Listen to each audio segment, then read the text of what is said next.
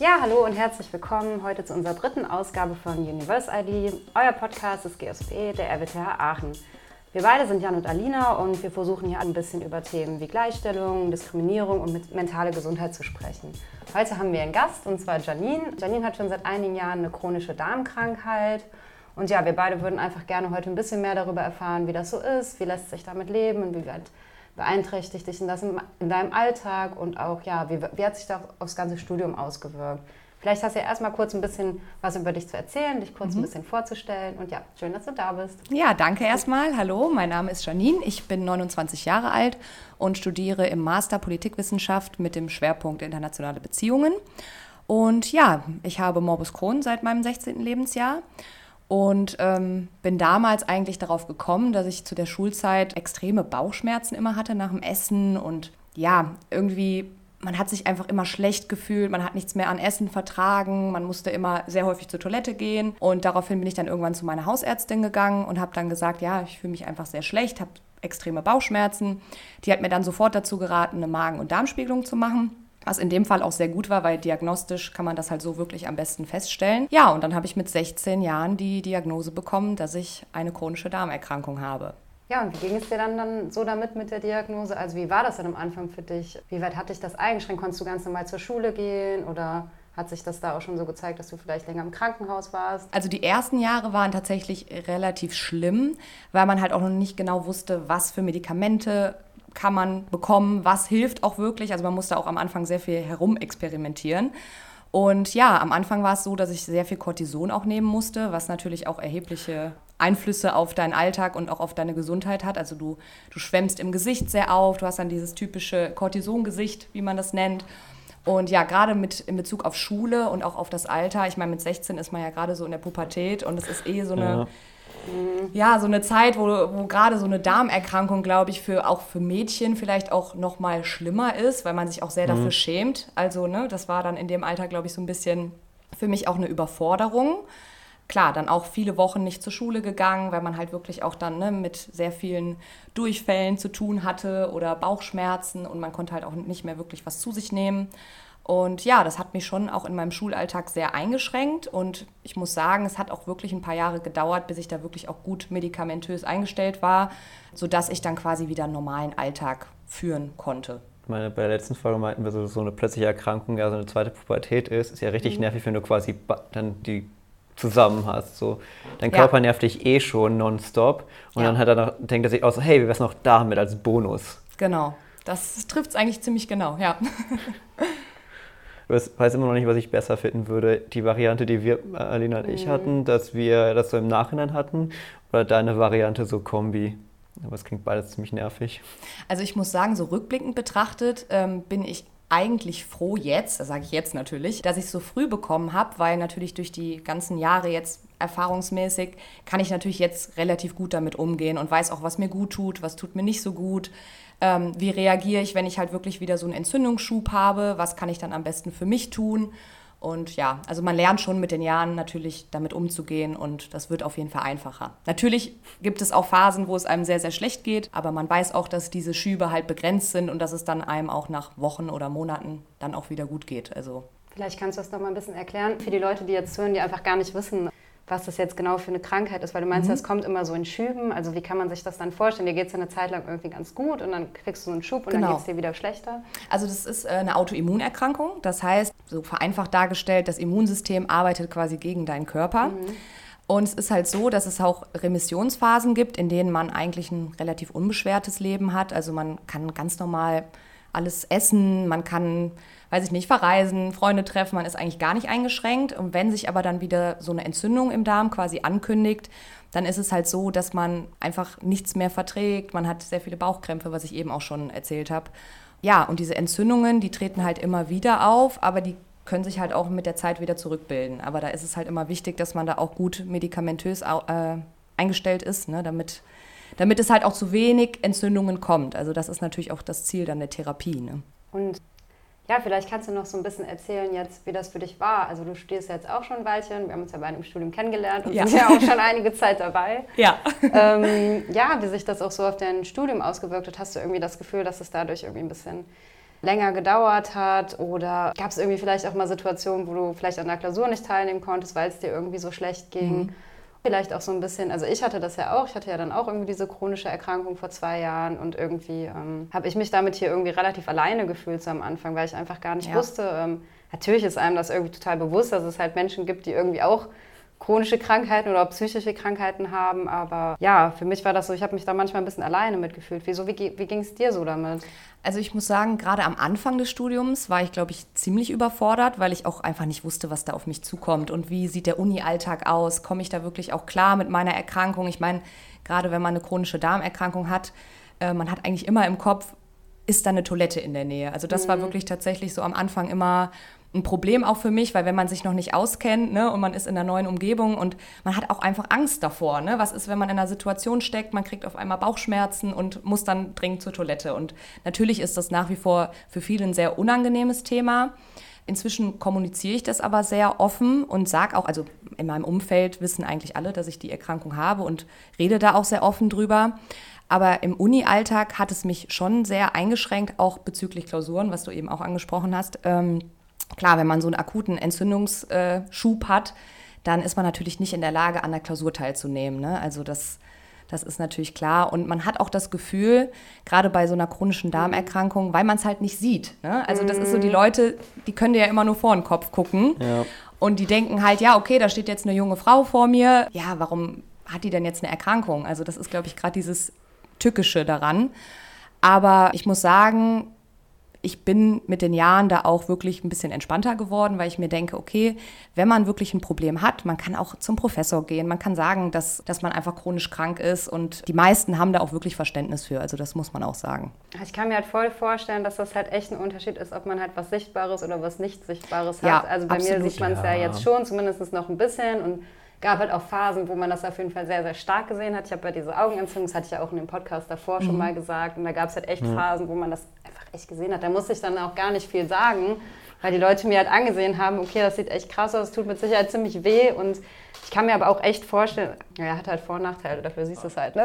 ja, klar. Ja, aber du kommst jetzt echt, auch in ein ne? Stadium, wo man es bei dir auch jetzt weniger sieht. Ja, klar, aber ich habe ja diese Erfahrung, wo man es halt gesehen hat, aber wenn ja. du es halt so vergleichst, ich glaube, gerade solche Sachen wie ich habe Bauchschmerzen, ich habe Kopfschmerzen, um das jetzt mal einfach so lapidar zu sagen. Ja. Ne? Was ja. es ja auch ist. Das ist ja bei dir mit Sicherheit auch mit so Migräne-ähnlichen chronischen Kopfschmerzen. Ja. Ich glaube, es ist auch total schwierig, so für das Gegenüber, sich da ähm, hineinzuversetzen, wie krass das eigentlich ist. Ich glaube immer, wenn man sowas selber nicht hat, und wenn man das ist ganz schwer. Ja, ja vor allem, die, die verstehen ja nicht, dass man Erfahrung hat darin zu leiden. Das heißt, Leiden kommt gar nicht mehr nach draußen. Das heißt, man hat so seinen im Hintergrund den Prozess auf, hm, okay, jetzt mache ich mal so zehn Minuten äh, auf heiter Person, dann gehe ich äh, fünf Minuten woanders hinfliehen, komme wieder runter und dann, also man plant ja auch seine mentalen äh, und seine sozialen Interaktionen danach. Klar, und ja. da, man, man, die Leute kriegen das halt nicht mit, mhm. welche Pläne im Hintergrund laufen. Wie bei dir, du, wenn du quasi die Uni nach Toiletten mappst, bei mir ist das nach ruhigen Ecken, wo kann ich Menschen aus dem Weg gehen, mhm. wenn Menschen wieder anstrengend werden. Gut, Menschen werden bei Grunderkrankungen immer anstrengender,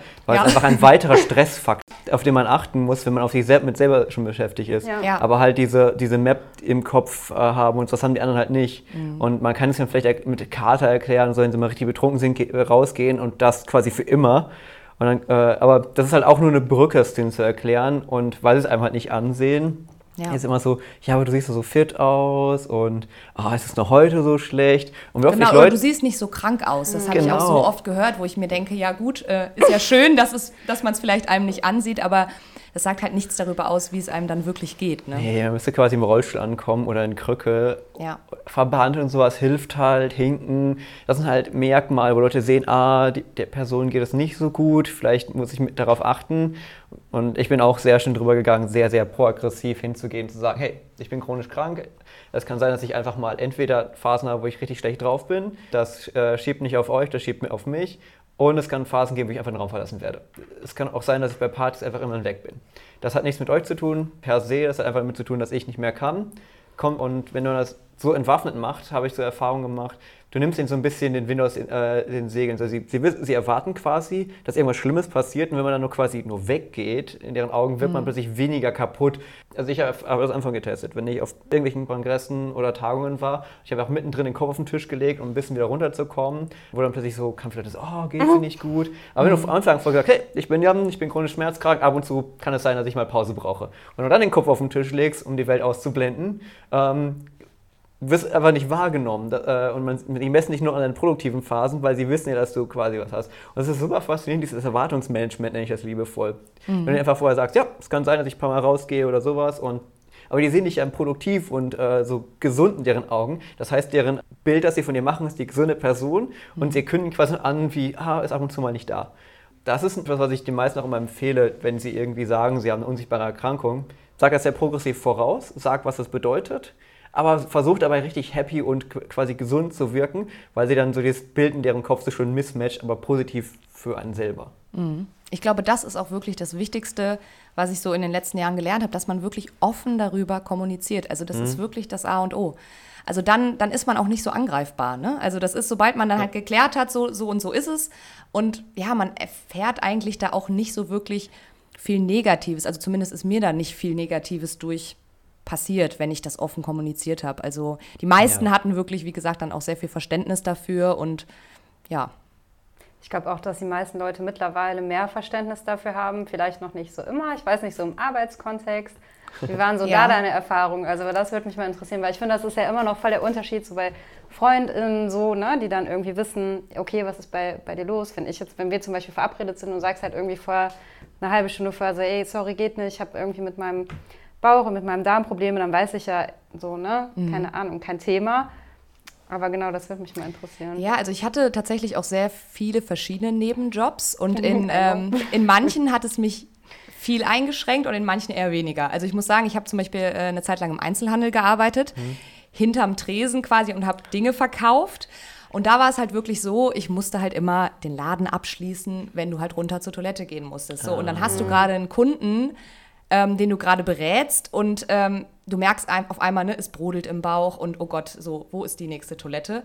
Und natürlich kannst du dann nicht mal eben die Person dann aus dem Laden schicken, den Laden abschließen und runtergehen. Und teilweise ist es dann auch so gewesen, dass ich dann wirklich richtig in, in Stress gekommen bin, Schweißausbrüche gehabt habe, weil ich gemerkt habe, so, oh nein, ich muss jetzt bald einfach eine Toilette aussuchen. Und dann wird es ja nicht besser, ne? Genau, und dann, so stresst, genau, und dann stresst man sich halt auch vom Kopf extrem. Und ja, man wird einfach total nervös und unruhig, unruhig und ich glaube, das merkt man einem auch an.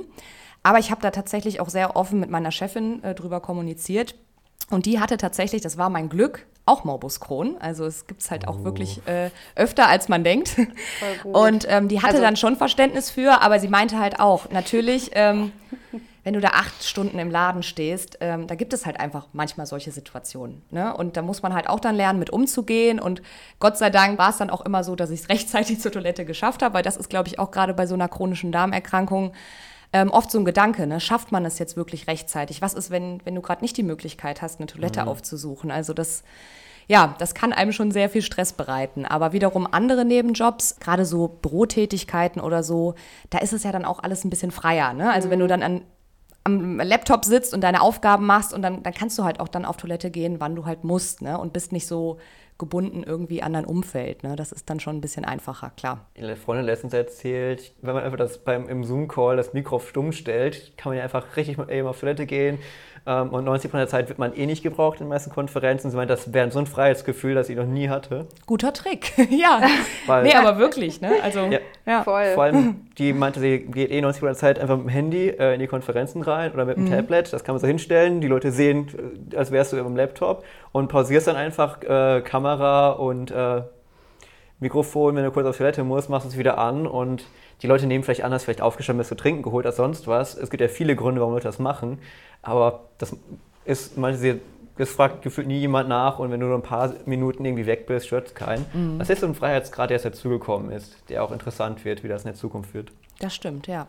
Ja, das ist auf jeden Fall gut, an, gut in Anführungsstrichen an Corona gewesen, so, ne? dass man jetzt, wenn man so Probleme hat, irgendwie mit chronischen Krankheiten oder auch irgendwie mit mentalen Geschichten, ne, dass, glaube ich, jetzt diese Option des Online-Arbeitens, ich glaube, das wird gar nicht mehr so krass weggehen. Ich habe das Gefühl, ja. das ist jetzt irgendwie so normal geworden. Ja. Also man glaube, kennt es ja jetzt auch nicht mehr anders. Also ja. ne, anderthalb Jahre ist eine lange Zeit. Man hat sich so daran gewöhnt mhm. auch. Ne? Alles also, über Zoom, alles über irgendwelche Calls und ja. ja Firmen haben halt gelernt, dass es eine Option ist und die mhm. Mitarbeitenden, die sagen, hey, ich würde gerne alleine äh, Eltern mit Kindern, äh, für die das eine Riesenrevolution war, dass man teilweise die EhepartnerInnen durchwechseln konnten, wer gerade zu Hause ist, weil man war ja nicht weniger produktiv.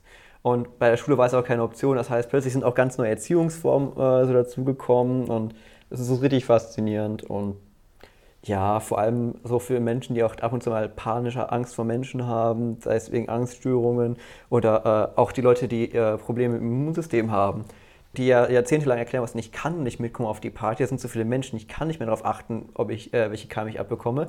Jetzt haben das alle im Kopf. Leuten so jetzt sowas zu erklären wie, mm, ich habe gerade einen Monat, mm. wo ich mhm. zu empfindlich bin. Jetzt ist einfach so, ah, okay. Ja. Es ist, äh, also ich glaube, viele Themen, die jahrzehntelang so komplett schwer zu erklären waren, sind jetzt bei den Leuten eingraviert worden. Ich glaube, für auch unsichtbar chronisch Kranke hat Corona geholfen, da so ein bisschen mehr Verständnis zu bekommen, weil plötzlich unsichtbare Krankheiten war ja der Kampf jetzt. Diese ja. Leute, die ansteckend ja. sind und so und ich glaube, da hat sich ein bisschen Mindset geändert, wenn man jetzt in die Kerben reinschlägt, dass es äh, auch noch andere chronisch unsichtbare Krankheiten gibt. Das glaube ich auch, ja. Dass da vielleicht auch das Verständnis einfach jetzt in der Gesellschaft so ein bisschen größer geworden ist, ne? Ja, vor allem haben sie alle jetzt mal erlebt, wie es ist, nicht raus zu können. genau, halt das war klar, ist eine andere, also eine andere Ursache gewesen, aber vielleicht können viele sich jetzt auch in die Lage dann so von chronisch Kranken ein bisschen besser reinversetzen. Ne? Ich glaube, man kann das ein bisschen besser mit Metaphern erklären und so ein paar Jahren werden wir vermutlich genug Tools dann haben. So, hey, weißt du noch damals, du konntest nicht rausgehen, äh, weil du Angst hattest, deine Oma anzustecken. Hey, bei Depressionen, die können nicht rausgehen, weil sie Angst haben, halt äh, einfach vor allem. Ja. Und ich glaube einfach, das Mitgefühl ist dann einfacher, weil sie haben halt ähnliche Erlebnisse gehabt und so wie es bei vielen Sachen war. Wenn man einmal die gute Metapher gefunden hat, das Leuten zu erklären, dass sie es mitfühlen können, ist oft schon ein ziemlicher Sieg. Ja. Bei mir wäre das äh, eigentlich immer ganz gut, Leuten zu erklären. Kennst du das? Meine Kopfschmerzen sind so im Vorderkopfbereich relativ stark. Mhm. Die meisten haben schon mal irgendwie in, in so Hochbetten geschlafen und haben oft den Kopf sich angeschlagen. Mein Gefühl ist immer dieses Gefühl zu haben, dass ich mir gerade den Kopf angeschlagen. Mhm. Damit kann man es Leuten halt gut erklären. Und plötzlich dann ziehen sie auch so zusammen, so, uh, das klingt jetzt super unangenehm. So, yep, stell dir vor, ich schlage mal so alle zwei Sekunden den Kopf an. Ja. Und das funktioniert halt. Diese Metapher hat mir sehr geholfen, Leuten so, so das Gefühl zu geben, uh, das klingt ja super anstrengend. Yep, genau. Ja. Ja, das ist echt immer wichtig, ne? dass man irgendwie versucht, das so zu erklären, dass andere das halt auch verstehen. Ne? Ja. Aber was ich halt auch einfach gut finde oder was ich auch so gemerkt habe, kann, man kann sich halt auch selber einfach viel, viel mehr über sowas informieren. Also allein, wenn du dir schon irgendwie anguckst, was ist bei, keine Ahnung, ganz blöd, YouTube, keine Ahnung, gibt es mit Sicherheit 10, 15 Videos jetzt mittlerweile zu Morbus Crohn. Ne? Ich habe irgendwie die Tage nochmal geguckt oder auch Podcasts oder auch das ist jetzt vielleicht nicht das wissenschaftliche Blogs, Medium, Blogs, aber alles. Instagram also, ja. oder ja. Blogs oder sonst ja. so, keine Ahnung. Ja. Es gibt ja auch ein Förderstipendium nur für Darmerkrankte, die ins ja. Ausland wollen und sowas. Ach, gut zu wissen. Darüber wusste ich zum Beispiel nicht Bescheid. Nee, ja, ist tatsächlich ja. sogar, ich glaube, sobald, ich glaube, man muss Crohn ist ja automatisch 25% bis 50% Bindungsgrad.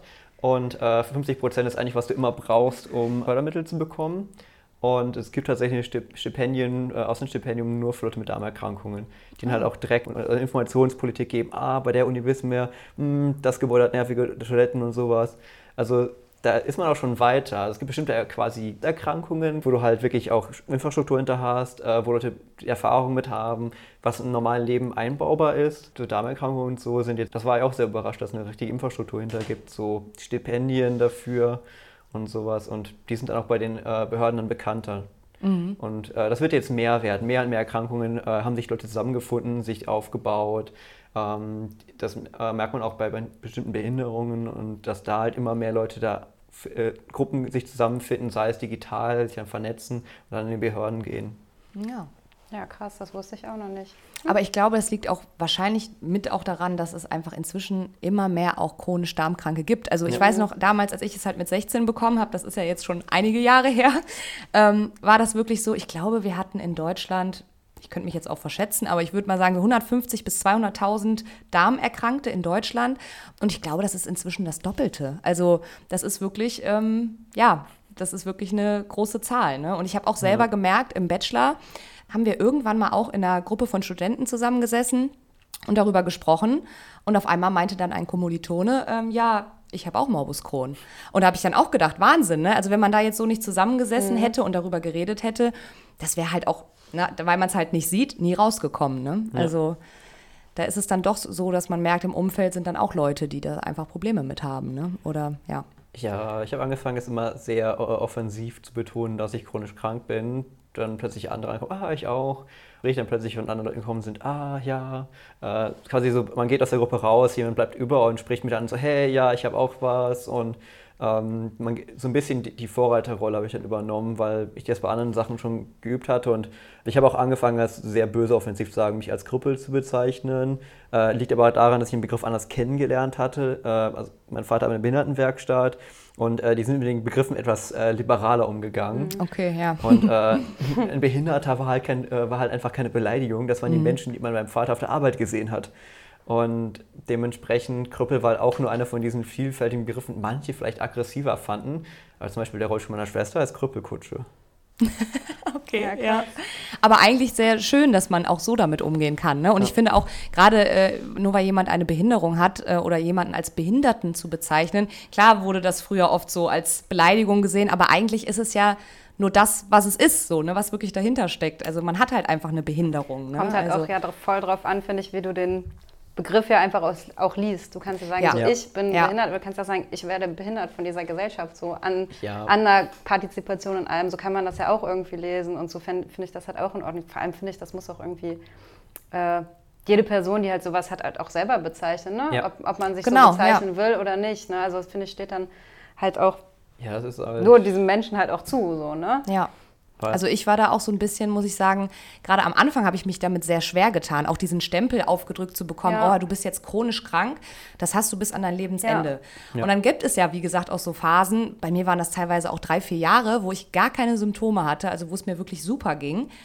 Und dann, man denkt gar nicht mehr drüber nach, dass man wirklich chronisch krank ist. Und teilweise habe ich dann auch wirklich gedacht, so, nee, ich bin doch gesund. Also, ne, auch ja. mal klar, man hat Medikamente trotzdem weitergenommen. Also es gab auch Phasen ohne Medikamente bei mir. Aber trotzdem, ja, man hat immer gedacht, so, ja, ich bin doch gesund, ich habe doch eigentlich gar nichts. Ja, und dann kommt der nächste Schub und dann merkt man wieder, okay, nee, du bist nicht gesund. Ne? Also.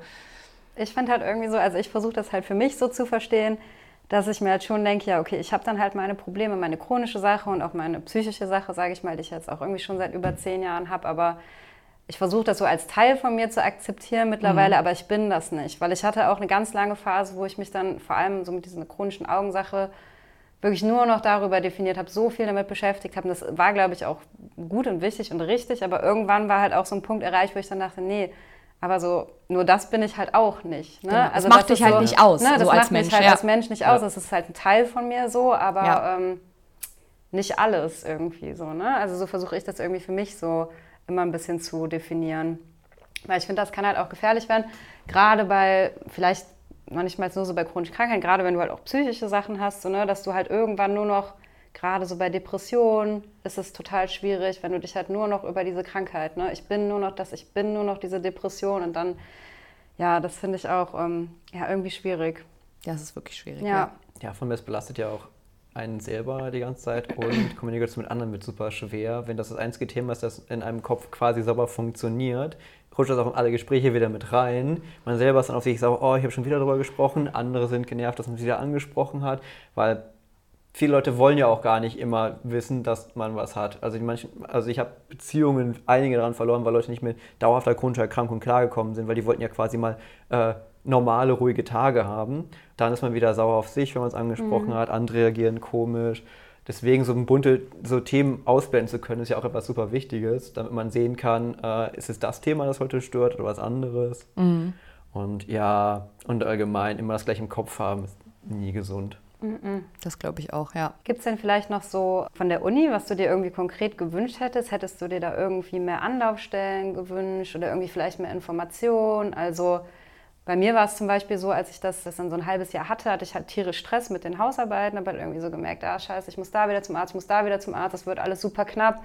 Ich wollte aber trotzdem irgendwie zumindest diese zwei Hausarbeiten schreiben und habe dann irgendwie noch, keine Ahnung, ein paar Tagen, Wochen Recherche dann gemerkt, dass wir sowas wie einen Nachteilsausgleich haben ne? und habe mich dann darum mhm. gekümmert und irgendwie ähm, dachte ich mir so, ja, habe mich da irgendwie so ein bisschen alleine mitgefühlt. Also das war dann alles super knapp und dann hieß es, das hättest du irgendwie sechs bis acht Wochen vorher einreichen müssen, wo ich mir dann so dachte, ja, okay, aber ich bin ja jetzt krank, so wusste ich jetzt auch noch nicht vor sechs bis acht Wochen, dass ich. Das ist, glaube ich, das, das Problem, ne? brauche, ne? dass so. es nicht also, so vorhersehbar ist. Ne? Ja. ja. Weiß nicht, hättest du dir da irgendwas gewünscht oder hattest du da irgendwie vielleicht ähnliche Situationen? Also ich muss sagen, ganz am Anfang war es so, dass ich gar nicht wusste, dass es Nachteilsausgleiche oder Härtefallanträge oder was auch immer gibt. Das habe ich erst so mit den Jahren wirklich dann auch irgendwie beiläufig mitbekommen, ne? dass mhm. man da auch wirklich ja länger Zeit hat für eine Hausarbeit oder für eine Klausur länger länger Zeit bekommt oder so. Und ich muss auch sagen, am Anfang habe ich mich auch ein bisschen dagegen gesträubt, glaube ich, weil ich immer gesagt habe, ich will nicht anders behandelt mhm. werden wie die anderen. Mhm. Also das war immer so ein großes Ding. Ich habe immer gesagt, so nee, ich habe zwar diese Erkrankung, aber irgendwie möchte ich trotzdem keine Sonderbehandlung. Und jetzt so rückblickend betrachtet, hätte ich wahrscheinlich vieles mehr in Anspruch nehmen sollen. Also das muss ich schon zugeben. Und vielleicht auch von Seiten der Uni vielleicht ein bisschen mehr Aufklärungsarbeit. Also, dass man vielleicht auch einfach vielleicht mal einen Infotag macht, wo es wirklich darum geht, ne, wie, wie ist das der Uni-Alltag mit chronischer Erkrankung oder ja, dass man da irgendwie vielleicht mehr Input einfach bekommt. Also wenn man sich da, glaube ich, nicht aktiv ähm, drum bemüht und informiert, mhm. wird das einem, glaube ich, nicht jetzt so direkt so präsentiert. Also ne, da muss man, glaube ich, schon auch wirklich sich informieren und dahinter sein, dass man da wirklich auch dann weiß, was man dann für Rechte hat als chronisch Kranker sozusagen. Ne? Das nächste Problem ist, teilweise wird man über solche Sachen am Anfang informiert, aber in der ersten Woche. Ja. Okay, und da ja. wird man so überladen. Also zum Beispiel, so. Leuten wird aber ja wurden, wurden wir darüber informiert, also, Alina? Also ich also meine, in der ersten Woche, so also genau ich wollte gerade sagen, es war ja auch... Ich weiß tatsächlich, dass der Asta, der ja, Asta genau. stellt seit, Jahr, also seit Jahren Vorschub mit vor also die äh, Vertretung für chronisch krank und mit Behinderung.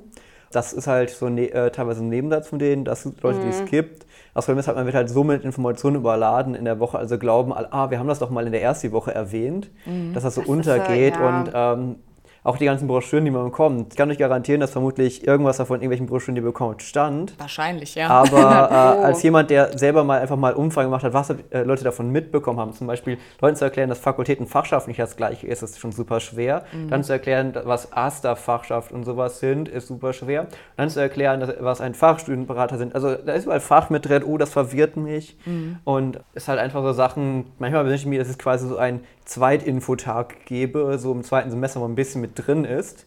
Das Aber ist eigentlich ganz dann gut, haben die ja. Leute meistens gefühlt, mhm. ah nee, ich weiß schon alles. Und die Erfahrung, die ich zum Beispiel gemacht habe mit Sonderinfotagen, ähm, ich habe jahrelang für die Elektrotechnik-Fachschaft einen Auslandsinfoabend mit organisiert, wo es halt nur um Ausland ging, Auslandsfinanzierung, Stipendien, auch für chronisch Kranke und ähnliches. Das war halt sehr, sehr erfolgreich. Also wir haben halt immer so 300, mhm. 400 Leute da gehabt, die da äh, angerannt sind. Und wir haben auch versucht, andere Infosachen zu organisieren. Aber da muss halt immer Leute hinterstecken und entweder die Fachschaften machen das teilweise, dass sie gute Informationen haben. Ich weiß, dass Mathematik, Informatik haben eigentlich äh, immer sehr viel gemacht, E-Technik, Maschinenbau haben sehr viel an die Leute gebracht. Das Problem ist halt, manche Fachschaften mhm. sind halt mhm. so schon mit dem Kampf gegen die Fakultäten beschäftigt, was halt in der Philosophie sehr stark der Fall ist, dass dann oft die Energie für diese Infoabenden zu machen. Zum Beispiel mhm. habe ich den mhm. Auslandsinfoabend mit den Lehrämtern mal organisiert, einmal, denen genau erklärt, wie man den organisiert und dann ist er wieder untergegangen, weil die halt so viel anderen Kram zu bekämpfen hatten, weil, oh mein Gott, das war das Ausbildungsgesetz ist so eine anstrengende Sache. Mhm. Das heißt, man muss entweder hoffen, dass die Fachschaften das nachholen, aber die haben halt schon so viel anderes zu tun. Und die Uni hat da kein Gefühl für, weil die glauben ja, das haben wir am Anfang euch mal mitgeteilt. Mhm. Das ist sehr, sehr schwer. Und deswegen gibt es halt so Leute dann wie Vorschub, die halt dann bei bestimmten Sachen mitmachen. Aber da muss halt hoffen, dass Leute von den Tagen der Vielfalt hören. Und mhm. da kriegt man teilweise nicht mit, wenn man selbst in dem Bereich arbeitet, weil so viel, weil manche Sachen gehen einfach unter und das ist ja, selbst dann ist das ja schon übersichtlich. Ne? Also seitdem ich jetzt hier auch im GSP arbeite, seit ja, acht Monaten oder sowas, habe ich diese ganzen Sachen halt auch erst mitbekommen. Ne? Seitdem ja. ich dann auch mal, also ich finde halt Instagram dafür voll gut, auch vom Asta den Kanal.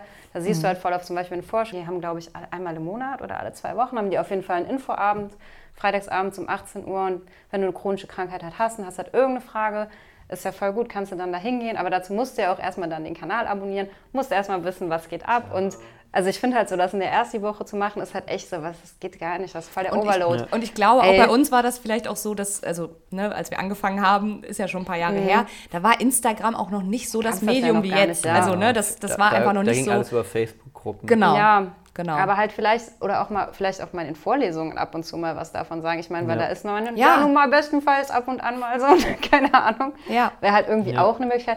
Was ich aber halt auch manchmal irgendwie problematisch finde, ist halt diese, du musst dann ja aktiv nachsuchen. Weißt du, ich finde es halt immer besser, wenn du dann so siehst, ah, da ist das und das Angebot. Mhm. Ich glaube, hätte ich das irgendwie früher schon mitbekommen, wäre ich schon viel, viel früher dahin gegangen. Also ich war auch Das glaube ich auch, ja. Bei einigen Selbsthilfegruppen und da war ich aber erst, als es mir eigentlich schon so schlecht ging, dass ja. ich dann aktiv danach suchen musste, hätte genau, ich ja. aber, ihr wisst, wie ich das meine, ne? Ja. im Vorhinein schon gewusst, ah, es gibt diese Angebote, wäre ich vielleicht schon viel eher hingegangen und so. Ich glaube, das ist halt auch wirklich so dieses Barrieren abbauen und sich viel früher auch mit den Sachen auseinandersetzen. So, ne? Das ist halt ja, gerade so bei das psychischen stimmt, ja. Geschichten, je früher halt, desto besser. Ne? Ja, und wie du schon meintest, sich erstmal eingestehen, dass man überhaupt mhm. Hilfe haben möchte. Mhm. Oder das dass, man halt auch an, dass man auch andere Voraussetzungen mit ins Studium bringt, als es äh, andere tun, ist halt ein, wieder so ein großer Schritt.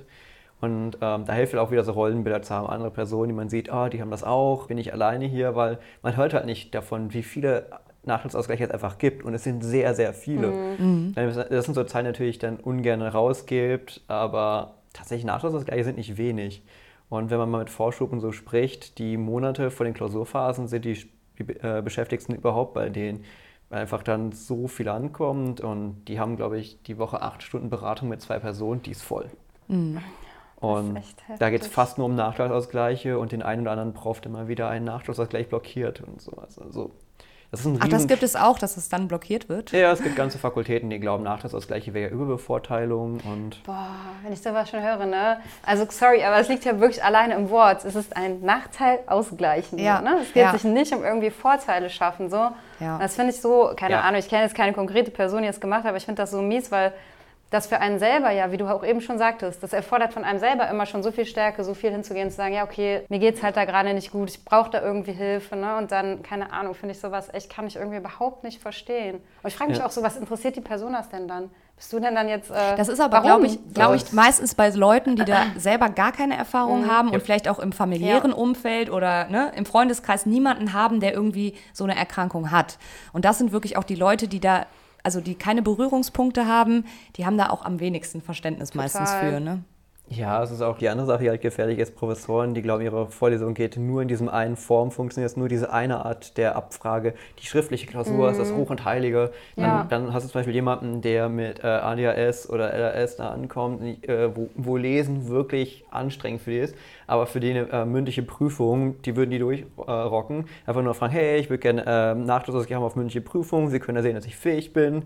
Und dann sind der Professoren angegriffen, dass sie nicht diese heilige Prüfungsform äh, ja. abbegnädigen. Oder, da muss man halt dann teilweise Glück haben, dass entweder die Fakultät diesen Kampf für einen führt, wie es manche machen, oder dass halt einfach äh, im Prüfungsausschuss einfach Professoren, Professorinnen drin sitzen, die halt das schon mal, schon mal verstanden haben. Mhm. Aber wenn halt wieder mal so einen Jagen hast, wo in irgendeiner Fakultät wieder ein paar Profs äh, da drin sitzen und sich denken, oh, nö. Ja. Dann, das ist bei auch, dass es nicht immer gleich bleibt. Mhm. Wenn man, bei manchen Fakultäten war jahrelang absolut kein Problem, Nachtragsausgleich zu bekommen und dann plötzlich haben die die Besetzung geändert oder es gab einen Vorfall, eine Klage und die in ihrer Meinung komplett. Und dann Leute, die sechs Jahre lang den gleichen Nachtragsausgleich bekommen haben, bekommen ihn plötzlich nicht mehr. Mhm. Und sowas ist halt auch super anstrengend und das ist halt auch, warum die Leute dann teilweise abschrecken davor. Und zum Glück gibt es Leute, die dagegen ankämpfen. Der Senat sieht das gar nicht gerne.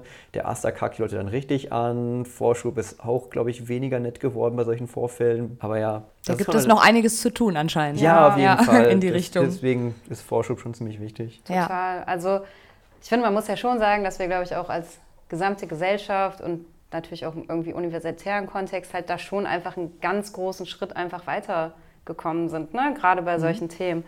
Aber das ist halt einfach noch ein weiter Weg. Ne? Also ich glaube, da sind so richtige Richtungen jetzt eingeschlagen, aber ich glaube, bis sich das dann wirklich kontinuierlich durchsetzt, weil sowas sollte eigentlich eine Selbstverständlichkeit sein, dass eine Person, die irgendwie eine chronische Krankheit hat, nicht nur zwei Klausurentermine hat oder eine Person, die vielleicht, ich habe jetzt gerade auch eine Bekannte, die hatte auch einen schlimmen Unfall sozusagen und kann jetzt halt nicht mehr richtig schreiben und auch mhm. nicht mehr so gut sprechen und die überlegt halt jetzt auch schon, ja okay, ne, wie mache ich das dann? Kann ich da vielleicht eine andere Prüfungsform haben? Steht jetzt eher erst in einem halben Jahr und mal gucken, wie dann bei ihr die Situation ist. Aber eigentlich müssten da viel früher Mechanismen sein, das müsste eigentlich auch noch einfacher sein, ne? eine Alternative ja. dann anzubieten. Genau, zu sagen, ja. okay, wenn du jetzt nicht schreiben kannst, dann machen wir halt eine mündliche Prüfung. Ja. So, ne? Genau. Also ja, ist jetzt so ist halt easy gesagt, ist schon klar, verankert dass das, ist. Ne? Aber momentan ja. ist halt einfach so, du musst dir alles genau, per Antrag genau. einholen. Mhm. Ich habe letztens äh, meine Bachelorarbeit abgebrochen, weil es aus gesundheitlichen Gründen nicht mehr ging, sie weiterzuschreiben. Und dann habe ich erfahren, normal äh, von der Rechtsabteilung, eigentlich ist es Aufgabe vom zentralen Prüfungsamt, sich darum zu kümmern. Mhm. Und das wird immer an die Prüfungsausschüsse abgegeben. Und dann habe ich mir gedacht, hm, ich habe jetzt noch zwei Monate Zeit. Ich glaube, ich kämpfe den Kampf dafür. Aber die, die Energie hat natürlich auch dann nicht jede Person, weil du bist ja eh schon fertig. Und bei mir ist halt die, meine Mutter kommt von diesen Kämpfen. Ich hatte einen riesen Spaß damit dran gehabt, dann plötzlich, hey, ich kann damit sagen, bald können Leute dann über Attest ihre Bachelor-Masterarbeit beim ZPA abmelden was jetzt der Fall ist. Aber mhm. dafür durfte ich dann, glaube ich, so ein paar Wochen lang regelmäßig Leute in, äh, in den Arsch treten. So, hey, wie mhm. sieht's aus? Könnt ihr mir mal antworten? Meine Bachelorarbeit wurde dann drei Tage vor Abgabedatum offiziell abgemeldet über Attest. Ah, okay. Und das heißt, es zählt dann auch nicht als Fehlversuch, nee, sondern okay. Das ist genau ja. wie eine äh, mit Attest abgemeldete Klausur. Okay. Aber es ist ja auch gut, dass es die Möglichkeit überhaupt gibt. Aber da sieht ja. man ja, man muss da wirklich hinter sein. Was das für ein Kampf dann ist. Ja, und vor allen ja. Dingen, wenn es dir halt wirklich gerade in dem Moment so schlecht ja. geht, da dann auch die Energie dann noch reinzustecken. Also das darf man ja auch nicht vergessen. Das ist ja dann auch nochmal eine psychische Belastung auch. Ne? Wenn man dann Angst davor hat, wird das wirklich jetzt anerkannt, kriege ich das jetzt durch, wird das Attest wirklich auch, ne? Ja, und dann ah. äh, vor allem, was muss auf dem, wollte ich auf dem Attest stehen haben, weil ich ja die erste Person war ever, mhm. die dieses Attest mhm. haben wollte. Habe ich dann irgendwelche Sachen aus den Standard-Klausurabbruch-Attest zusammen äh, copy-pasted, das von meiner Ärzte unterschreiben lassen, die einfach dann noch gesagt hat, ja, wie sieht die Person aus? Ja, ja, hm, das klingt ja sinnvoll. Sehen Sie mich als äh, prüfungsfähig? Nee. Hat es unterschrieben, das dann eingeschickt. Es hat dann auch dann funktioniert, aber ja, das hat halt nur funktioniert, weil ich Vorschub schon lange kenne, mit denen was zu tun hatte. Die haben dann für mich die, die Sache mit der Rechtsabteilung geklärt. Dann hat mich halt äh, die äh, Person vom ZPA angerufen, die ich schon von anderen Gremien kannte. Und das heißt, bei mir war halt das, der Glücksfall, dass ich diesen Kampf nur eingehen konnte, weil ich halt diese Vernetzung schon hatte. Mhm. Jetzt bewerbe ich das natürlich, hey, ihr könnt jetzt über Attest auch Bachelor-Masterarbeiten abmelden, wenn ihr dann sicherstellen könnt, dass ihr dann für die Zeit nicht mehr prüfungsfähig seid oder nicht äh, stark eingeschränkt, aber es war halt auch wieder super viel Energie. Klar, ja. ja. da muss man viel Energie reinstecken. Und gut, ich mache ja auch den Posten gerade, äh, vor allem weil ich an sowas Spaß habe. Und, mhm. Aber äh, ja, jedes Mal, wenn ich darüber nachdenke, hm, wie viel Energie mich das gekostet hat, wenn ich darüber nachdenke, an, bei anderen Personen denke ich mir so, uh, das ist so nervig, das ist so schlimm und die Uni könnte da vor allem deutlich schneller ein an die helfende Person geben. Zum Beispiel, mhm. du, du, du, fragst bei der ZPA nach, hm, mir geht's da und da nicht gut, dass sie nicht direkt sagen, hm, habt ihr schon mit Vorschub geredet, dass sie nicht sofort, oder hast du schon mit der Fachstudienberatung gequatscht, oder teilweise auch der Schwerstbehindertenvertretung und ähnlichen Sachen. Die Frage, hey, hast du schon mit den anderen Leuten geredet, kommt einfach immer super mhm. spät, dass mhm. sie dich auch daran erinnern. Ja, ja, womit man sich dann selber irgendwie viel Zeit und Energie dann sparen könnte. Ne? Ja. Also gerade bei so einer wichtigen Sache, ich meine, Prüfung, wie ist es jetzt, bis zu drei Tagen vorher können wir sie, glaube ich, abmelden. Ne? Gut, ja. Mittlerweile. Klar, das, mittlerweile, aber das war ja am Anfang vom genau. Studium auch nicht so, ne? Das war, glaube ich, eine Woche, ne? ne? Ja, und das ist auch, also wenn du chronisch krank bist und dann wirklich ja. einen Schub kriegst, dann kann es auch mal sein, dass du drei Tage vorher ausfällst, ne? Gut, also ich meine, dann kannst du ja immer noch zur Ärztin gehen und dir irgendwie einen Attest holen, ja. aber das ist ja dann irgendwie auch nicht so in der Sache. Das sind alle zum Templergraben gelaufen am selben Tag. Hab, ne? als es noch den Anmeldezwang gab. Das hatten wir, glaube ich, nicht, als man, Also, äh. als ich äh. angefangen habe, gab es noch den Anmeldezwang. Das heißt, äh, sobald dich einmal für den Klausur angemeldet hast, konntest du mit Attest schieben. Also nee, du hast einen Schiebeversuch und ab da hieß es Attest. Das heißt, du konntest eine Klausur einmal schieben. Ah, hatten und wir das auch? Ich weiß ich gerade gar nicht. Ich habe auch ehrlich glaub, gesagt nie eine Klausur die, geschoben. Also. Glaub, 2014 oder so haben sie es geändert. Ja. ich glaube 2014 oder so haben sie es geändert, weil in dem Semester, äh, Sommersemester 16.000 Atteste hatten.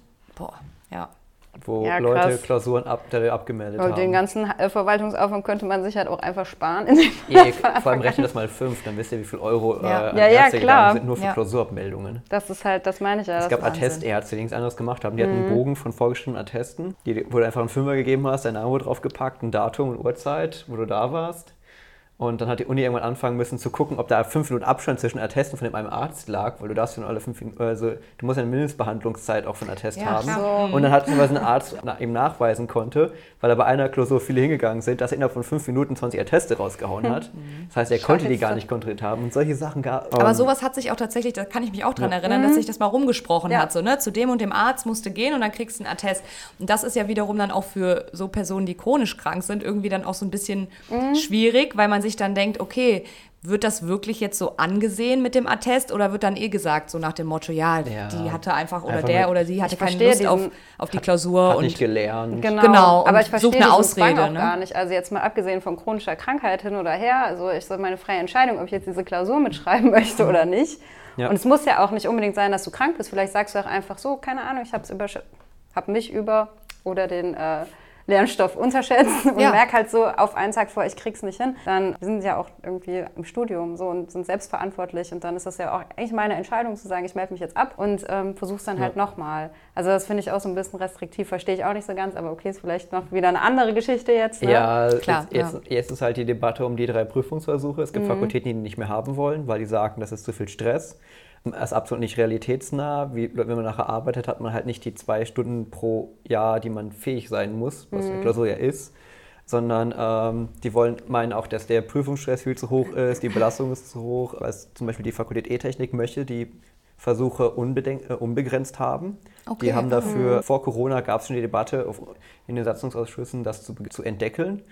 Und ich weiß, dass äh, die Fakultät laut geschrien hat, ja, wir wollen das. Die Professoren haben dafür laut Mega gesagt, gut. wir wollen keine begrenzten Prüfungsversuche mehr. Das bringt uns nichts. Das bringt den Studis nichts.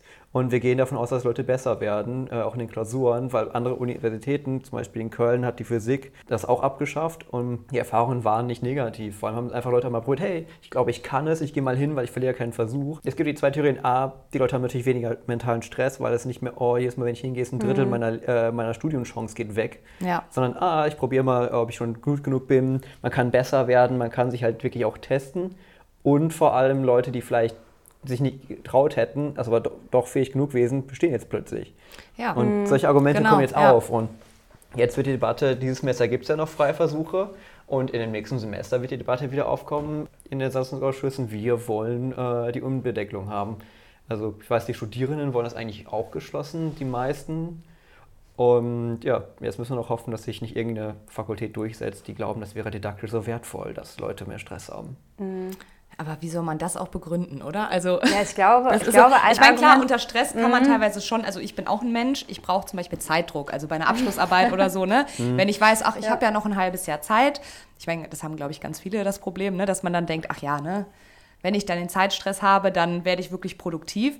Aber es muss halt auch irgendwie so, ein, so eine gesunde Balance sein zwischen Stress und, ne? Mhm. Also ich glaube, so ein Argument, was dann da immer oft aufkommt, ist ja dann, äh, damit diese Langzeitstudentinnen irgendwie ja. auszukicken auch ein bisschen. Ne? Ja, aber, aber die Frage ist, ich weiß es nicht, ob das jetzt stimmt oder nicht, aber funktioniert ja. das so überhaupt? Also die, die allerwenigsten werden rausgeprüft. Die meisten brechen tatsächlich ab. Ja. Also ich, da ich bei den ETs halt lange in den Fachschaft war, weiß ich da die Zahlen recht gut.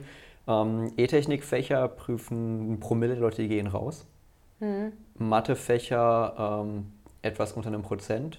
Allgemein aber die allermeisten brechen tatsächlich ab die gehen jetzt gar nicht in den Drittversuch und merken, hm, ich möchte doch woanders hingehen, wirklich rausgeprüft werden. Das ist ein sehr, sehr kleiner äh, Anteil der Studierenden, auch uniweit weiß mhm. ich, dass die, die wirklich rausgeprüft werden, sehr, sehr wenig sind gibt einfach viele, die einfach gar nicht mehr zur letzten Prüfung hingehen und dann einfach äh, merken, hm, ich bin schon so lange raus, ich mache was anderes. Mhm. Und ich glaube, die Langzeitstudenten vermeidest du da nicht. Ich glaube mhm. eher, dass die Langzeitstudenten da die Möglichkeit haben, plötzlich in Klausur reinzugehen, selbst wenn sie es nicht können. Du hast schnell das Gefühl, oh, ich habe die Klausur schon fünfmal geschrieben, vielleicht soll ich doch was anderes studieren. Das ist, glaube ich, was anderes als A. Mhm. Ich habe die Klausur schon fünfmal geschoben.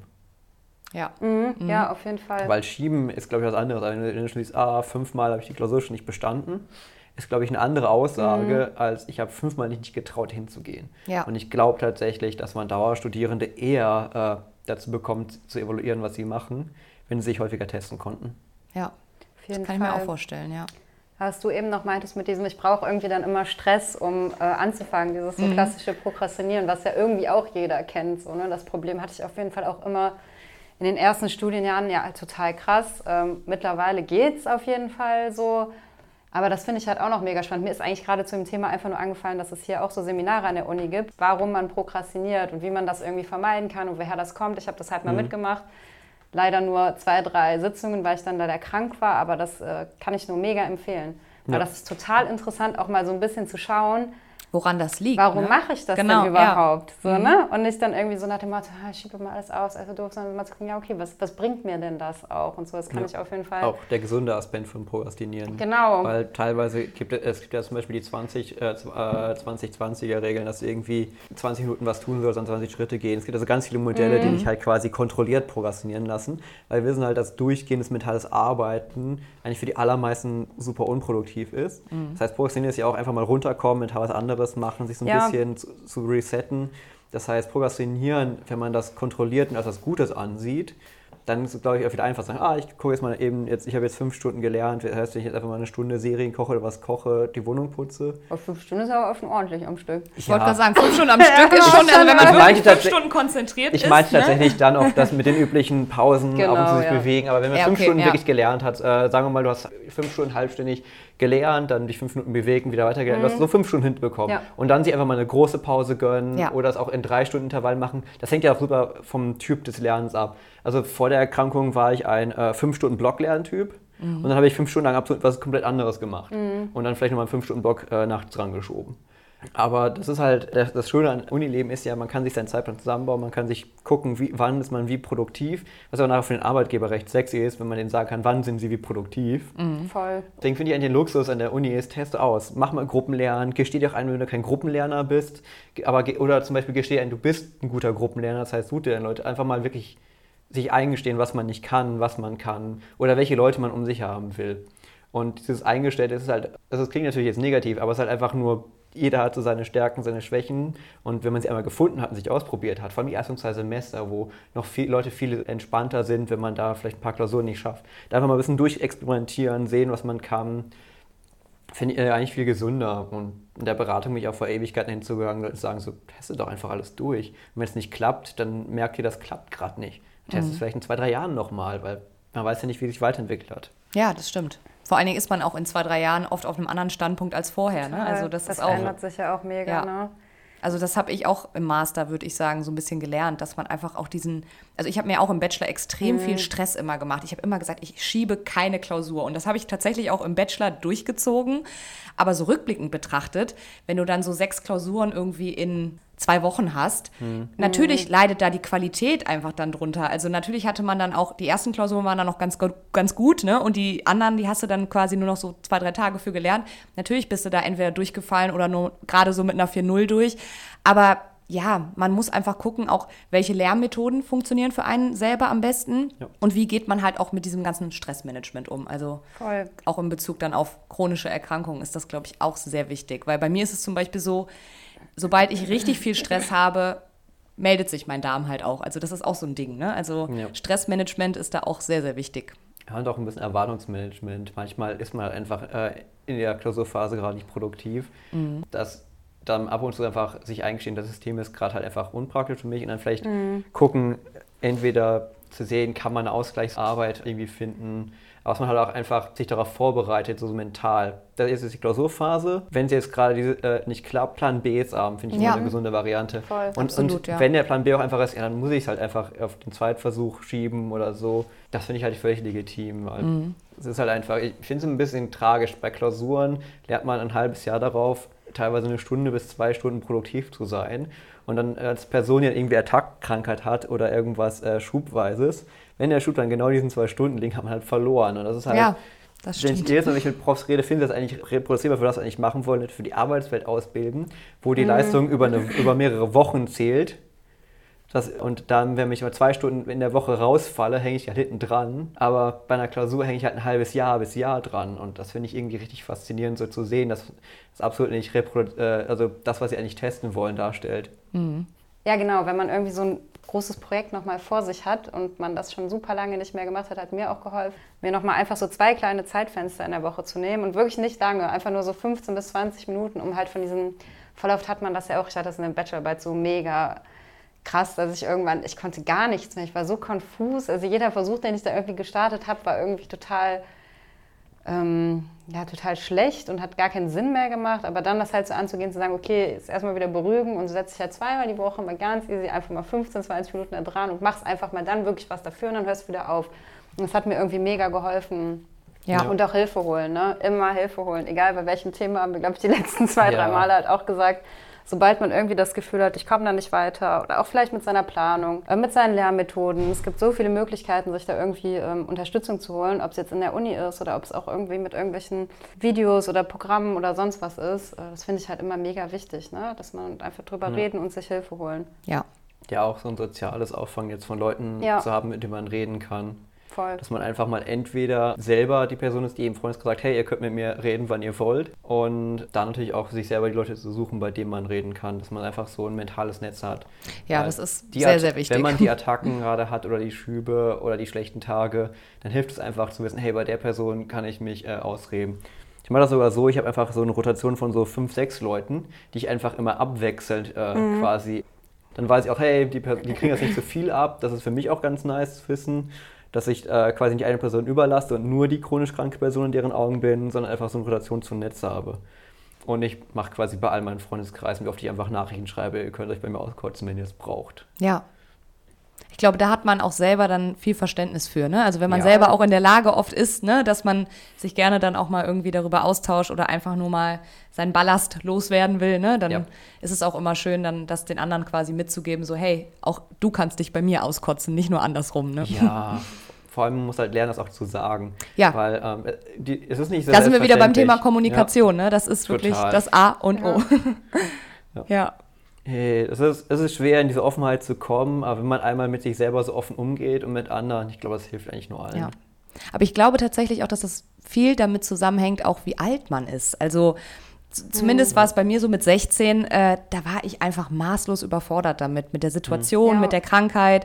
Wie gesagt, man ist noch nicht wirklich so man selbst, man, man ist selber noch in der Findungsphase, man weiß noch gar nicht, wer man wirklich ist. Ja. Und dann wirklich darüber zu reden, ist, glaube ich, noch mal Ja. was anderes. Also Ich würde das aufteilen in das Alter der, des, äh, der Krankheit, also wie lange lebe ich schon mit dem mit der Mhm. ja, das ist auch ein Erkrankung. wichtiger Faktor, ja. Da natürlich auch super krass das Umfeld. Also bei mir war halt Ja, äh, chronisch zu erkranken einfach absolut kein Ding. Weil meine Eltern sagen, ja, ich bin jetzt auch chronisch erkrankt. Mein Vater arbeitet in Behindertenwerkstatt, das war halt so, ah, damn. Ja. Es ist halt viel einfacher, denen zu erklären, dass man jetzt auch äh, in eine andere, quasi sehr bekannte Personengruppe abdriftet. Den muss, also meinem Vater muss ich Umgang und sowas auch nicht mehr erklären. Der hat einfach den Umgang mit mir nicht geändert. Also der geht mit mir vorher und nachher exakt gleich um, weil das hat sich ja aus seinen Augen absolut nichts an mir geändert. Und das ist ja auch gut so eigentlich, ne? Also Und Voll. das heißt, für mich war Erkrank das Erkranken quasi im Umfeld absolut nicht anstrengend, also im familiären Bereich war das wenigstens recht entspannt. Äh, interessant war eher andere Reaktionen von Menschen kennenlernen, wie Dating frisch erkrankt, ist faszinierend. ja, das glaube ich. Ja, so Komplettgesellschaft halt, ne? Ja. Also, Ja, keine Ahnung, es gibt ja, ich würde mich da auch so ein bisschen anschließen, ne? das ist wahrscheinlich diese individuelle Ebene, dann hast du so vielleicht die familiäre Ebene und dann nochmal die strukturelle. Ja. Und ich glaube, halt, das war für mich auf jeden Fall die schwierigste. So, ne? Weil klar, zwischen bei Freunden, Familie kannst du es irgendwie kommunizieren, aber gerade wenn du dann in solche Kontexte reingehst, ich kon, kann mich noch an Bewerbungsgespräche erinnern, die ich hatte, wo ich dachte, oh, aber nein, wie sehe ich gerade aus? Mein Auge voll, geht gar nicht. Und das hat mich so verunsichert und Ja. so. Ne? In solchen Kontexten war das immer total schwierig. Und dann weißt du nicht, wie sollst du damit umgehen? Soll ich das jetzt irgendwie direkt sagen? Soll ich sagen, irgendwie, ich habe das und das, deswegen ne, sehe ich so aus, mache ich das, um mir selber dann ein bisschen so diesen Druck rauszunehmen?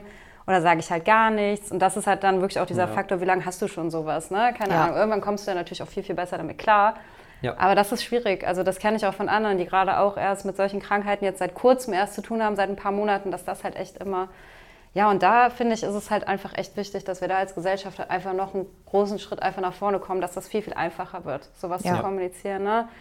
Dass du sowas einfach sagen kannst, dass du einfach sagen kannst, hey, ich habe eine chronische Darmerkrankung, ich muss jetzt halt vielleicht heute zehnmal auf Toilette. Mhm. Hey, ich habe halt irgendwie Depressionen, manchmal komme ich einfach nicht klar. So, ne? Weil klar, das ja. ist halt immer noch, es ist leider immer noch irgendwie, finde ich, ein ja, ziemlich großer Schritt, das so zu machen. Ne? Mhm. Ja, und dann hast du halt so Systeme wie die Hochschule, die halt so langsam auf Sachen reagieren. Man hat zwar die, die Hunderten von Leuten, die einem helfen wollen, aber sie kämpfen halt gegen das riesengroße System Hochschule an oder halt ProfessorInnen, die dann halt immer noch denken, ja, wir haben das seit das Jahrzehnten, Jahrhunderten so gemacht, warum sollen wir jetzt für sie eine Person das anders machen? Das ist schon immer ein gutes Argument. Ja. Ja, War schon das- immer so. ja, ich, manchmal bin ich dann richtig böse und erzähle dann Sachen, auf die schon länger so waren und die noch gut sind. Ja. Äh, es gibt gute Beispiele, so, ach ja, sie fand es auch gut, dass Frauen nicht wählen durften. Ne? Ja. Ja, das ist ein gutes Beispiel. Beispiel, ja. Durften sie Jahrtausende nicht, also das muss ja richtig gut gewesen Ja. sein. Warum haben wir es geändert? Ja. Voll. Vor allem das mit der Professorin an den Kopf zu werfen, ist sehr, erfolg, äh, sehr effizient. Ja. ja. das ah, dieses, dieses System Hochschule, manchmal, äh, du musst halt entweder an die richtigen TutorInnen kommen, manchmal, also es, entweder hast du richtig Glück, du kommst gut durch, hast ganz schnell die Informationen, oder du hast ja diesen, du bist in irgendwie so einer Subbubble gelandet, die einfach absolut keinen Kontakt damit hat. Und das ist halt, das sollte einfach kein Glücksspiel sein. Ja, das finde ich ja das Hauptproblem. Die Hochschule kann mit einer chronischen Erkrankung einfach funktionieren, wenn man ganz am Anfang abklärt, welche Bedingungen man wie hat, das für sich eingestellt mit der Hochschule abklärt. Aber es ist halt ein purer Glücksfall, dass vielleicht in der Sekunde nicht verkatert war in der ersten Einführung der Fachschaft, wo das erwähnt wurde. Ja. Absolut.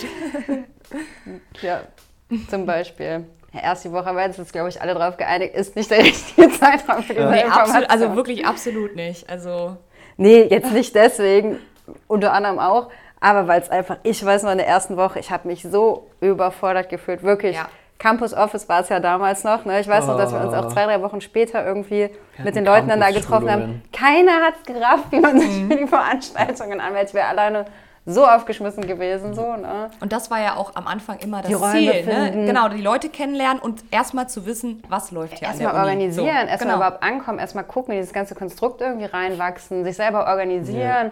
Ja. Und dann plus noch, hallo, man ist gerade von zu Hause ausgezogen, in der Regel der Fälle. Jetzt muss ich auch noch selber essen, kochen, waschen, Ja. was, alles organisieren. Also für mich war das auf jeden Fall krass. Was ist das dieses erste. Waschmittel und welches Fach kommt Ja. es? Und Da kommt ja voll viel zusammen. Da kommt ja, Ja. nicht Ja. nur die Uni zusammen, Ja. ne? es ist ja auch noch so viel anderes. Findest dich halt, du baust dich halt äh, auf einem Level komplett neu auf, wie du es sonst nie vorher getan hast. Total. Also die, die Männer hatten früher den Zivildienst als riesen Glücksfall, weil sie mussten halt schon mal arbeiten, sie waren schon mal ein komplett anderen Verhältnis. Mit der Zivildienstschulung die Pflicht, da waren sie schon mal zwei Wochen von zu Hause durchgehend weg und mussten dort halt dann mit anderen arbeiten. Das heißt, die hatten halt schon mal diesen, diesen Bruch weg. Die hatten schon mal ver teilweise Verantwortung, sei, sei es nur, die haben Zivildienst oder Wehrdienst gemacht. Und äh, das Lustige war ja, in der Beratung konnte man, konnte man den Wegbruch des Wehrdienstes merken, weil vorher dachte man immer, es gibt diese Frauenfragen. Und man dachte, ah, das stellt immer nur Frauen und immer nur Mädchen stellen die. Und plötzlich haben die alle, beide Geschlechter gestellt. So, ah, das sind Leute, die keinen Zivildienst und Wehrdienst hatten, Fragen.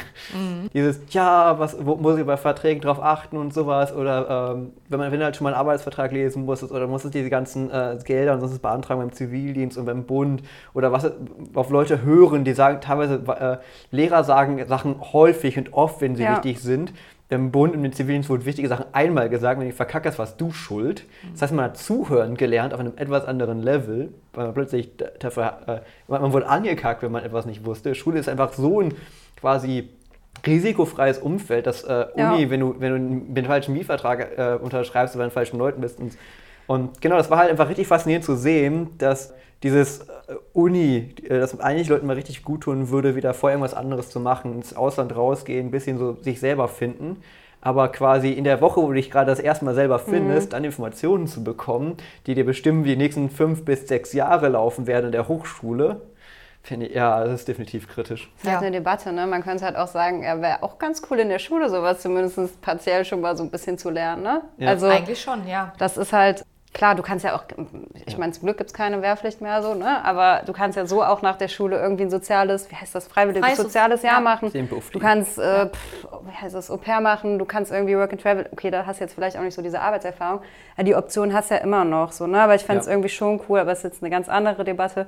Aber wenn es halt echt schon in der Schule irgendwie, ja, solche Aber- Dinge, wo du sowas vielleicht ein bisschen lernen kannst. Also so ein bisschen einfach Lebensvorbereitung, keine Ahnung. Ja, Sachen, aber die du auch so, brauchst. Die freiwilligen Jahre sind, ein ziemliche, äh, sind halt ein ziemlicher Luxus. Du musst Ja, halt die das stimmt, finanzielle ja, und stimmt. mentale Sicherheit haben, das Total. zu machen. Das heißt, du brauchst ja wieder neue Klassen auf an, äh, also wo es vorher quasi die männlich-weiblich Klasse war, also im größten Teil sind jetzt plötzlich die Leute, die sich leisten können, ins Ausland zu gehen Ja. und die es nicht können oder die sich leisten können, mal ein Jahr nichts zu machen. Und äh, dass sie auch so mentaler leisten können. Hast du eine Familie im Hintergrund, die dir steht, ey, geh jetzt zur Uni, werd eigentlich fertig, geh arbeiten und geh raus? Total, stimmt. Oder wo Eltern sagen, hey, das Jahr im Ausland war super wertvoll für mich, gönn ich dir auch. Das ist halt einfach so wieder so, so vielschichtig, dass ich glaube, also ganz böse gesagt, manchmal wünsche ich mir wirklich so eine äh, Zivildienstpflicht für beide Geschlechter und einen Wehrdienst als Ausweich. Aber einfach Boah, mal zum Pflicht einen. finde ich immer ganz schlecht. Ja, aber der, Obwohl Sozi- ich glaube, dass das der soziale Sektor könnte es wirklich Also- zum einen, die Leute sind, müssen endlich mal diesen sozialen Sektor der Gesellschaft sehen, Mhm. müssen sehen, was ist Pflegepersonal und wie, wer, äh, also wie wertvoll ist diese Arbeit eigentlich, die da passiert. Dann und positive Anreize schaffen, das gut bezahlen zum das Beispiel. hat, ja, aber das äh, hat man ja versucht über so mehrere Jahrhunderte. Wir sehen, wie erfolgreich. Ja. das war. Wir haben jetzt super Spezialisten, die richtig viel Geld bekommen und die äh, quasi das, äh, das böse Fußvolk, dem wir ab und zu mal einen Euro hinwerfen, wenn sie gut gepflegt haben. So, das ist halt auch so eine, also wenn man, wenn man dann mal sieht, wie dann quasi der, der Reha-Gerätebauer dann mit der Krankenschwester mhm. redet, denkst du, uh. Ja. Mhm. Also ja, ich wäre ich wär super froh darum, wenn man es wirklich attraktiv, einen attraktiven Bundesfreiwilligendienst geschaffen hätte, aber der Beruf, die hatte nur ein Drittel des Geldes bekommen, von dem, was die Zivildienstleistenden bekommen haben. Damit ja, war der halt auch super inattraktiv, aber es gab halt nicht mehr die Pflicht, also waren die Gelder nicht mehr fest. Mhm. Das heißt, also die Pflicht finde ich halt deswegen so attraktiv, weil man damit garantiert, dass die Gelder da sind, dass halt Struktur da ist. Natürlich wäre ich froh, wenn wir einfach sagen können, hey, der Bundesfreiwilligendienst oder das soziale Jahr ist richtig erwünscht, die Finanzierung ist gut, mhm. die Leute müssen nie, müssen keine Einstellung machen, das zu machen. Aber du kannst dir für den Buff die fast nicht mal leisten, umzuziehen. Mhm. Und äh, wie willst du dann einfach mal in eine andere Stadt gehen und da in einem Krankenhaus für ein halbes Jahr oder so ein Jahr arbeiten, wenn du darüber nachdenkst, hm, kann ich mir dann leisten, mehr als Nudelsuppe zu essen? Ja, auf das jeden Fall. Das Problem, und deswegen, Zwang ist definitiv keine Option, die ich haben möchte. Aber von allen Optionen, die mir über die Jahre eingefallen sind, vor allem als jemand, der selber den Zivildienst gemacht hat und nur deswegen studieren konnte, mhm. weil ich dann plötzlich Finanzguthaben hatte, mhm. das ich mir da angespart habe, hätte ich das nicht gehabt. Und mein BAföG-Antrag hat halt elf Monate gedauert. Ach, das kenne ich auch. Ja. Äh, äh, dementsprechend, Nächstes Problem. Ja.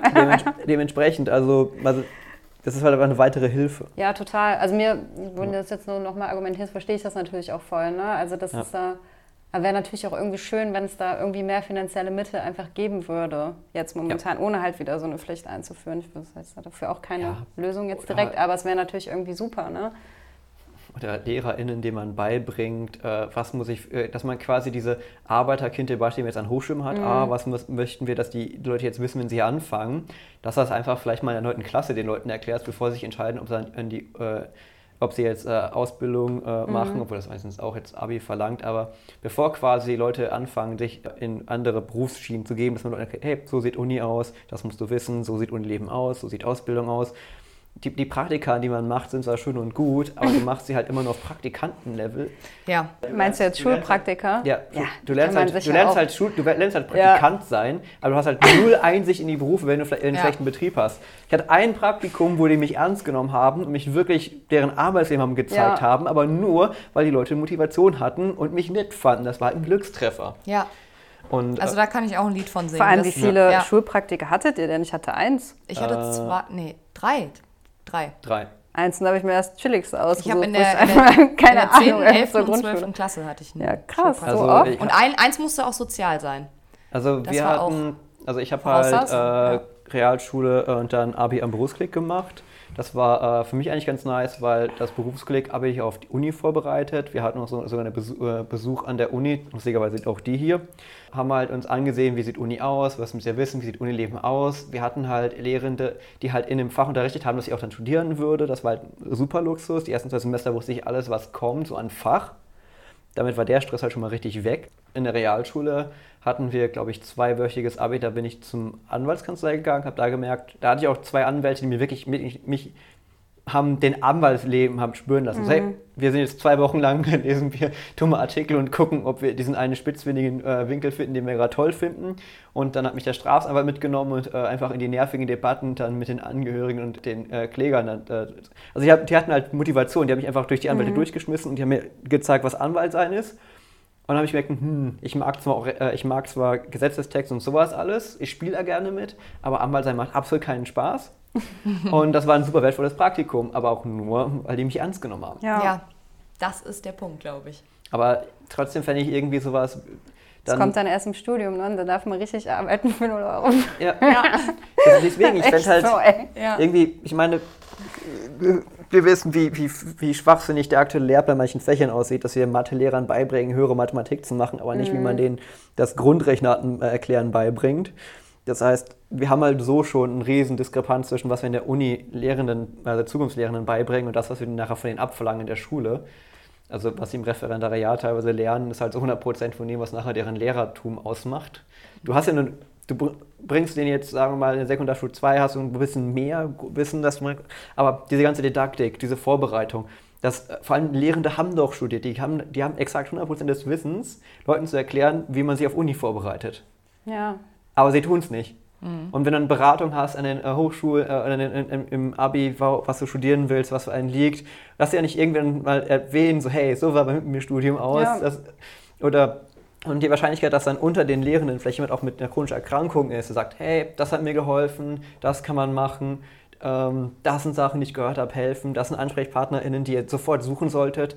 Sowas wie, hey, wenn ihr Probleme habt, redet mit eurer Fachschaft. Das wird auch 100% der Leute, die, die Lehrenden sind, weil die alle studiert haben, wissen. Mhm. Aber 0% davon wird an die Schüler weitergegeben. Das ist echt so, ne? Also bei ja. mir in der Schule war es auf jeden Fall nicht so. Ja. Also ich kann mich erinnern, dass wir einen Vertrauenslehrer hatten, wo eh nie jemand hingegangen ist. Das war es dann, ja, glaube ich, auch so, so im Großen und Ganzen. Auch, ne? Ja. Weiß jetzt aber auch nicht, inwiefern ich jetzt da irgendwie nachgefragt oder bewusst nachgesucht hätte. Aber so ein Angebot nee. sollte auf jeden Fall viel, viel mehr da sein. Völlig, wenn die Lehrer so in der Jetzt bald haben wir wieder 13 Schuljahre. Wenn, man, wenn die in der 12 oder äh, quasi Anfang des, der Abi-Zeit anfangen, hey, wenn ihr studieren wollt, redet doch einfach mit uns, wie Studium ist. Wir haben studiert, wir können euch sagen, wie Studium ja. ist. Mhm. Wenn man das einfach in den Lehrplan reinpackt, ja. Dass man einfach mal so eine Fragestunde, was ist Studium? Und vielleicht dann auch nochmal jemand mit einem Ausbildungsberuf dazu holt, dass die Leute auch sagen, wie sieht eine Ausbildung aus? Genau, was dass man auch die Unterschiede auch direkt ja. irgendwie. Also das war bei mir auch so nach dem Abitur, habe ich auch gedacht, okay, ja. will ich jetzt studieren? Will ich eine Ausbildung machen? Also ich war damit auch total ja. überfordert, weil ich einfach nicht wusste, was kommt da auf mich zu. Ne? Also was sind da für Inhalte, was. ja. Und da man dann irgendwie auch oft so suggeriert bekommt, dass ja ein Studium das Nonplusultra ist, also so war es zumindest in meinem Umfeld, habe ich dann gedacht, ja, okay, dann musst du ja studieren, wenn du Abitur gemacht hast. Also es war irgendwie automatisch so, dass ich dann dachte, nee, eine Ausbildung kommt da nicht in Frage, obwohl das ja völliger Schwachsinn eigentlich ist. Ne? Ja, also Deswegen, ich glaube so, man kommt eigentlich immer wieder bei allen Themen darauf zurück, eigentlich müssen wir äh, Informationspolitik, manche Sachen müssen gezw Leute gezwungen werden zu erwähnen. Mhm. Dass ja. man den erwähnt bitte folgende Sachen mindestens so gefühlte fünfmal und möglichst früh. Ja, ich glaube, da kann man nicht früh genug mit anfangen. Ja. Aber da muss die Uni deswegen so Schilder aufzuhängen. Folgende AnsprechpartnerInnen gibt es, rede mit denen. Ja. Weil die Homepage von denen sind so gut durchsuchbar. naja. Ja, der Running Gag bei Campus war doch, du findest es bei Google nicht den Campus. Ja. Stimmt, ja, ja, stimmt. So scheiße, dieses System. Aber RWTH Online war am Anfang auch, also ja, du kannst ich meine, gut, ist leider gerade in Wartung mit diesem kleinen genau. ja, aber du, Waschbär, der da immer Der große Nachteil an RWTH Online ist, du findest nicht mehr bei Google, weil es alles nur noch im System ist. Ja. ja. Also du kannst Sachen nicht mehr googeln. Ja. Jetzt musst du Leute fragen, wo zur Hölle finde ich die Sache? Die ja. Sache. Ja, so, wir haben jetzt über viele verschiedene Sachen auch schon geredet. Letztes Mal über mentale Gesundheit, jetzt dieses Mal über Studieren mit einer unsichtbaren Krankheit. Wenn ihr jetzt als Zuhörende oder du jetzt als zuhörende Person ein Thema möchtest, damit, dass wir darüber sprechen oder eine Erfahrung, die du gerne hören möchtest, kannst du dich auch gerne dann einfach bei uns melden. Wir sind über recht viele Kanäle erreichbar, wo man einfach, wir freuen uns auch über Feedback, dann wissen wir, wen wir einladen sollen. Genau. Und dann würde ich mich auch nochmal bei unserer Gästin, bei Janine, bedanken. Es war sehr schön, dass du hier warst. Ja. Ich fand es war ein schönes Gespräch und. Ja, danke, dass ihr mich eingeladen habt und ähm, bis bald.